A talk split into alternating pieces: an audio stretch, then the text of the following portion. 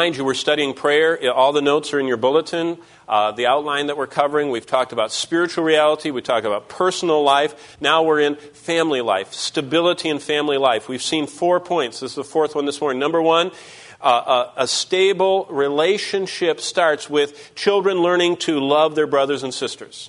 They need to learn to, to have that sacrificial love and get along. Secondly, they need to learn how to deal with hard situations, as in their parents and, and in having an authority over them they might not agree with. And they need to learn how to submit to that and not rebel. And we looked at that two weeks ago. Last week we looked at teaching children to love the way God made them as men and as women. They're, they are very different. They're complementary, but they're very distinct.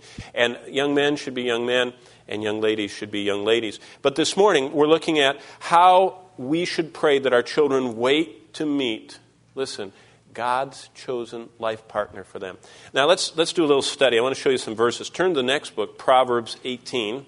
Real quickly, I'm going to show you four verses to give you kind of a framework, and you can start writing these down. Proverbs 18, verse 22 A husband or a wife is a gift from the Lord.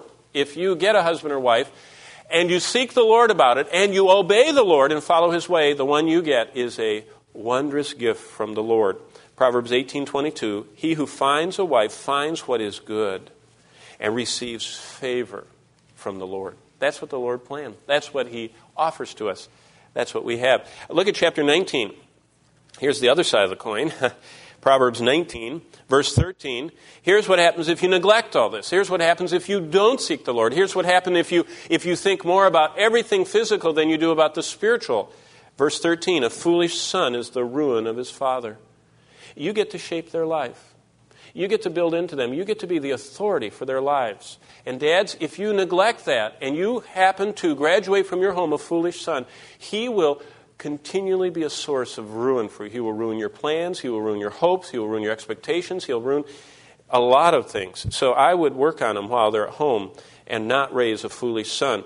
The contentions of a wife are a continual dripping. God says if you do not cultivate that relationship with your wife, it's worse than a leaky faucet or a, a plumbing problem. She will be a continual dripping. By the way, these were uh, grass covered, uh, thatched homes that had poles and stakes, and then they would put sod over it, and all winter long the rains would come, and if you had not prepared a slope correctly on your roof, it would come right through that, that thatched roof and drip all winter long. And what a graphic picture. If you've ever been in one of these homes and seen their roofs, who would want to live in a house like that? Verse 14 Houses and riches you can get from your dad, but a prudent wife, a wonderful, godly husband, you can only get from the Lord. And you know what? I, when I met Bonnie, I could not escape saying, when I looked at her the first time, scared her to death, I said, You're the one I prayed for my whole life.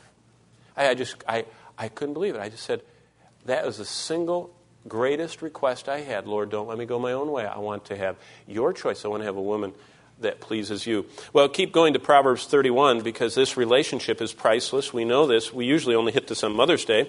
Proverbs 31 10 Who can find a virtuous wife?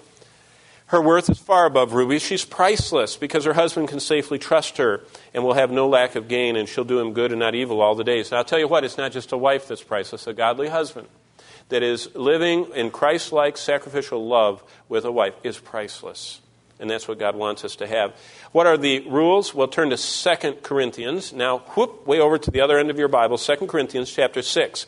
And if you don't get anything else, especially if you're single or a young person at home and not yet uh, graduate from home, there is one basic rule that supersedes all others, okay, about marriage. And it's in 2 Corinthians 6.14 we may only marry a believer. So if you can only marry a believer, you can only date a believer. And you cannot do evangelistic dating for the purpose of getting them saved so you can marry them, or marry them and hope they get saved afterward.